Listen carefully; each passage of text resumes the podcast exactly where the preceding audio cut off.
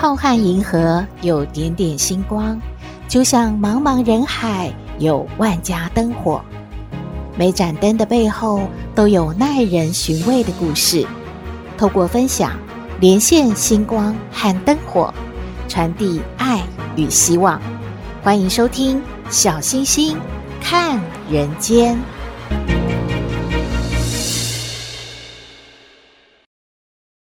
Hello，各位好朋友，大家好，大家平安，一定要平安哦！因为新冠肺炎全国三级警戒再次延长时间了，到七月十二号哦，大家还是不能够松懈，要继续的落实防疫，保护好自己。有一本书说到“滑梯社会”这个名词，就是说呢，遭逢急难滑了一跤就再也站不起来的社会。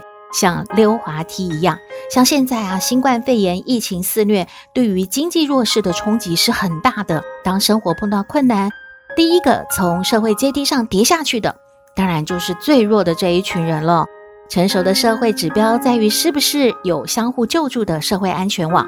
当然，我们的民间力量很大，可以帮助弱势走出困境。政府也提出了纾困的方案，就像现在呢，有纾困四点零的方案。劳工个人纾困贷款可以最高贷到十万元哦！哇，有位好朋友太兴奋了，他看到这个讯息呢，就赶快去申请贷款，而且他也拿到这十万块喽。拿到钱之后呢，他马上呢就去买股票，然后呢又花了三万块钱呢去抽游戏的虚拟卡片。他真的是太开心了，每天都觉得呜、哦，天上掉下来十万块呀！结果周遭的人就问他说。你是不是忘记了？这是贷款呐，这个钱要还的呢。啊，对哦，这位好朋友突然醒了，真糟糕，这是贷款呐，这是要还的钱呐。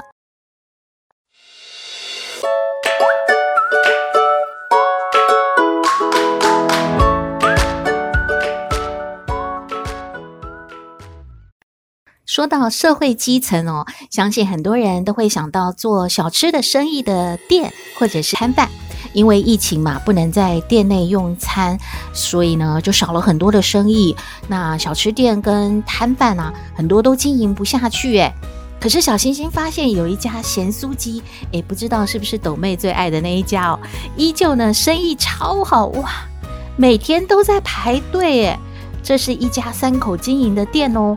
妈妈呢负责备料，爸爸负责料理，女儿就招呼客人点餐啊、收钱啊。女儿总是笑嘻嘻、很有礼貌的服务客人，一家人就开开心心的做生意。女儿很心疼爸爸妈妈太辛苦了，还坚持啊一周要休息两天，也就是周休二日。哇！在这种时候还可以周休二日，实在是很厉害的呢。然后呢，他希望爸爸妈妈喘口气。小星星啊，看到全家一起打拼的这种画面，都特别的感动。于是呢，有一天就很好奇的去访问了这个摊位哦，还发掘了温馨的故事要和您分享。原来呀、啊。这个摊贩的爸爸妈妈以前是在经营传统的卡拉 OK 店哦，因为许多的客人抽烟喝酒，这个妈妈的体质啊就是很敏感的，她就有了气喘的毛病。那爸爸看妈妈的身体状况越来越差，就觉得这样不行诶，这个生意好像不能做诶，就毅然决然的把店给收了。正在烦恼啊，要做什么呢？那他们家里面呢有四个小孩，四个小孩就开会啊，就觉得说爸爸妈妈辛苦一辈子了，把我们养大了嘛。那现在他们也比较老了，然后刚好店也收了，这样好了，我们呢赚钱养他们，他们就休息吧。可是当时呢，这个弟弟妹妹啊都还没有出社会，只靠的这个现在在摊位上面。帮忙的这个女儿还有她的哥哥工作养家，真的是太辛苦了。爸爸妈妈就不愿意啊。后来呢，他们租到了摊位，就决定要卖咸酥鸡。他们开这个咸酥鸡的店啊，一开始就说好喽，只有自己可以吃的才会卖给客人。因为妈妈敏感的体质嘛，所以她就是最好的见证。每一个产品啊，都让妈妈先吃过。如果妈妈吃完呢，嗯，不行，他们就会改配方，或者是干脆这样东西呢就不卖了。他们每天呢也坚持用一桶的油，隔天不会再使用，也就是呢不会重复的用这种回收的油来炸咸酥鸡卖给客人。哇，所以吃起来呢让客人觉得很舒服，没有不舒服的感觉哦。那女儿有一句话呢令我印象很深哦，她说。爸爸妈妈和弟弟妹妹啊，都是我们家的宝贝。那因为当初有考虑啊，哥哥和妹妹的工作都很好，就继续让他们工作好了。那弟弟呢，刚当完兵，又很想要考研究所继续读书嘛，所以我这个做姐姐的就要成全他。那于是呢，就开了家庭会议，决定由我来陪着爸爸妈妈一起做生意。难怪啊，我觉得这个女儿简直就像一个店长一样。那她都会指挥她的爸爸说：“爸爸，你那个油要甩干净哦，不要让客人觉得吃起来太油了。妈妈，你那个菜哦洗好了没啊？然后要弄得很干净哦。我要下锅了，你准备好了没？鸡排弄好了没？啊，我就觉得这女儿真的超能干的。那这个女儿就说啦，她说她的爸爸妈妈从小就教她要感恩，要惜福。”而他真的觉得现在是他可以陪在爸爸妈妈身边哦，看着爸爸妈妈健健康康的、平平安安的，三个人一起在做生意，觉得好幸福、好感恩哦。所以只要是爸爸妈妈身体好，他们可以一起工作，就会觉得这真的是世界上最幸福的事情。小星星觉得呢，看到这一家人的团结和真爱。对于产品品质的要求和做生意的态度，我想也是让他们的生意一直很好的原因哦。也祝福他们生意会持续的好下去。不过这样，小星星每次都要排队排很久，真的有一点觉得 好，没关系啦，好吃的东西是值得等待的。说到幸福感。我想能够手心向下、愿意付出的人，应该会感觉幸福吧？就像是看到网络有一段影片，是知名的影星丹佐华盛顿呢，他在参加毕业典礼的时候，对学生致辞的时候说的：“这个世界上最自私的事情是什么呢？是帮助别人呢，因为啊，帮助别人会让自己快乐，身心都舒服哦。”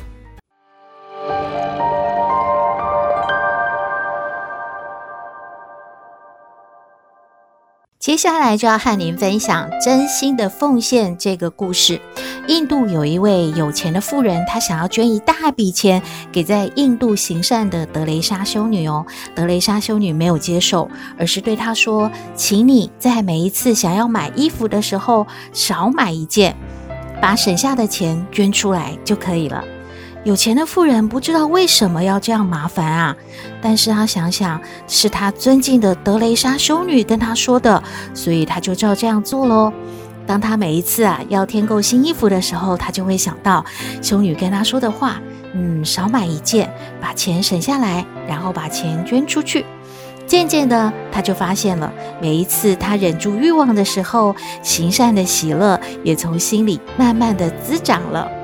后来，德雷莎修女就跟他说啦：“真心的奉献不是拿出多余的，而是舍出原本拥有的。”哇，这个境界真的很高呢。我们一般人总是觉得说，行有余力才要行善，才要去奉献嘛，而不是把原本就拥有的拿出去奉献出来。嗯，这个感觉是什么呢？这个故事告诉我们说，如果能够节制自己的欲望，转而行善，不仅呢能够为别人带来利益，自己的心灵也会得到充实和喜乐。那今天有人在受苦，有人餐风露宿街头哦，有人呢在挨饿。我们的工作是今天的，昨天已经过去了。明天还没到来，不要等到明天，更不要等到自己的钱赚够了，觉得有空间了，或者是年纪老了，才要来行善哦。因为钱真的是永远赚不够的啊！有心行善，就会有空了。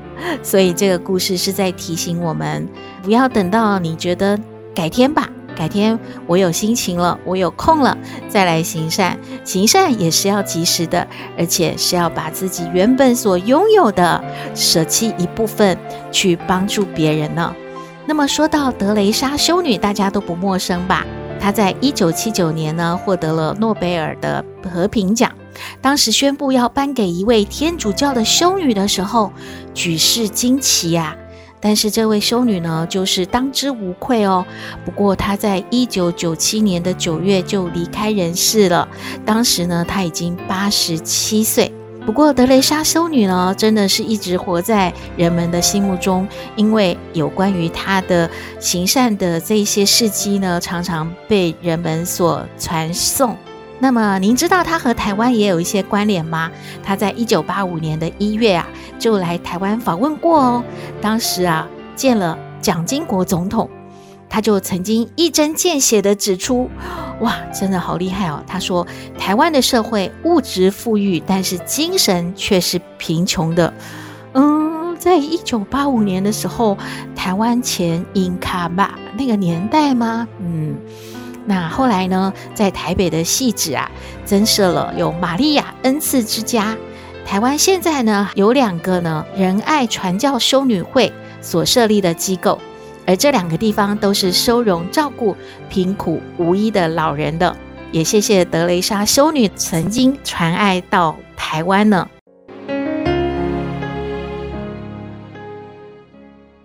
我相信啊，在台湾奉献一辈子的神职人员哦，还有很多很多。就像大家所熟知的花莲玉里的刘一峰神父啊，他创办了安德启智中心；还有在宜兰的吕若瑟神父，他创办了圣嘉明启智中心，来照顾身心障碍的孩子们。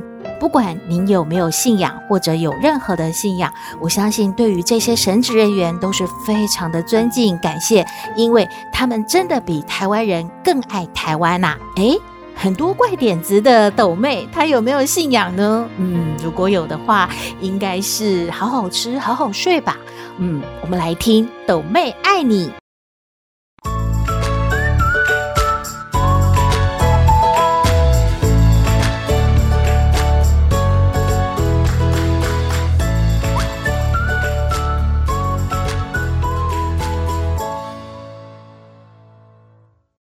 是抖妹，有人说我很特别，有人说我无厘头，都没关系啦。我妈妈说我天真可爱又善良，还有抖妹爱你哦。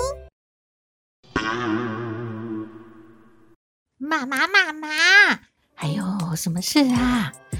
妈妈，我们老师说那个三级警戒要到七月十二号喂，我们就直接放暑假了。哎呦，高兴什么？不是已经在家一个月了吗？哎呦，暑假还是不一样嘛。那妈妈，我们要去哪里玩啊？你有没有订房间？我们要去很多地方玩，我们要住在外面，好开心哦。没有，哎呦，之前啊，以为到六月底嘛。哎呀，就订了房间啊，想说放暑假就带你和弟弟去玩。现在不行，现在妈妈哦，把那个房间都退掉了啦。啊？什么？没关系啊，就延后嘛，干嘛退掉？哎呦，好可惜哟。哎呀，没关系啦，等那个警戒解除啦，或者是降低啦，可以出门。我们再去玩好不好啊？好，再忍耐忍耐。哎呦，不要了，妈妈，我有办法了。什么办法？我们去搭帐篷露营啊！哎，不错。哎呦，不行，我们没有帐篷哦。哎呦，很简单呐，爸爸买帐篷哦，我们要去露营。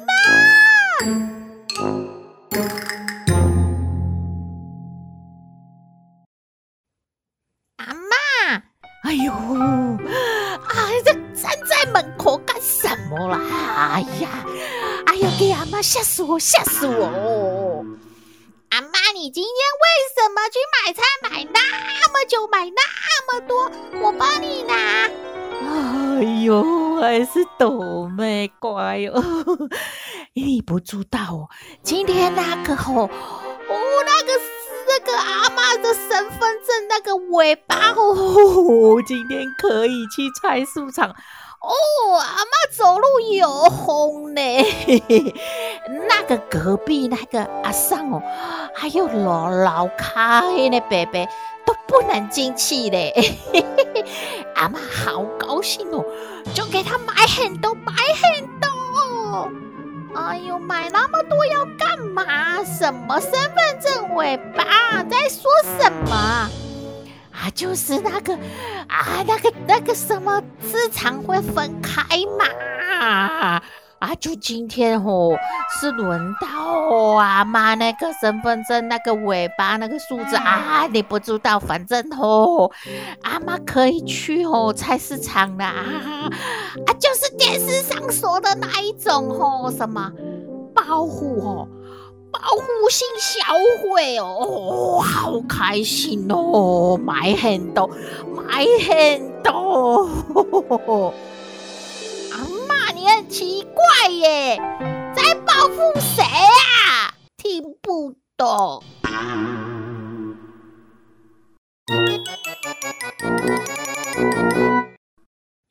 妈妈，妈妈。哎呦，不要吵啦！妈妈有事情要做啊！哎呦，为什么你每天要去上班，那么可怜，回家还有那么多功课，比我们的功课还多哎！哎呦，上班就是这样嘛，做不完的事情带回家来做啊！哎呀，不要吵了哈！哎呦，妈妈，你为什么都不能陪我嘛？我们来玩游戏。哎，你在家玩了一天还不够啊？啊，去找弟弟玩，找弟弟玩好不好啊？我不要，我跟弟弟玩就只会打架啦。哎呦，妈妈太忙啦啊，不然找爸爸玩，哎，找阿妈玩好不好？我不要，我就是要妈妈陪我。你都很久没有讲故事给我听啦。哎呦，豆妹乖，给妈妈忙一下，妈妈忙完后再去找你好不好啊？啊，豆妹是小公主，是小天使，是世界上最可爱的小宝贝啦，好不好啊？哼，大人每次都会骗人啦，哼！回到小星星看人间，刚才豆妹在抱怨妈妈都不陪她哦。真的是这样哦，因为呢，很多好朋友都说他们工作也忙嘛。然后因为疫情的关系，小朋友都在家里面，好像每天呢、都精力充沛啊。可是又不希望小朋友一直在打电玩或者是看电视，那怎么办呢？作家苦苓呢有一些建议，说一定要亲子一起做一些有趣的活动，来分散孩子的注意力，消耗他无穷的精力，而且呢可以减低亲子双方的压力哦。他有几个建议啊，第一个就是大家一起做一些活动。第一个呢，可以全家一起下跳棋；第二个，可以呢全家一起变魔术；第三，可以全家一起玩 cosplay，诶，这个过瘾哦，全部呢粉墨登场，挺好玩的。第四呢是全家一起运动，可以做瑜伽呀、太极呀、静坐啊，或者是做一些什么仰卧起坐之类的哦。第五呢，全家可以一起做文化活动，例如说成语接龙。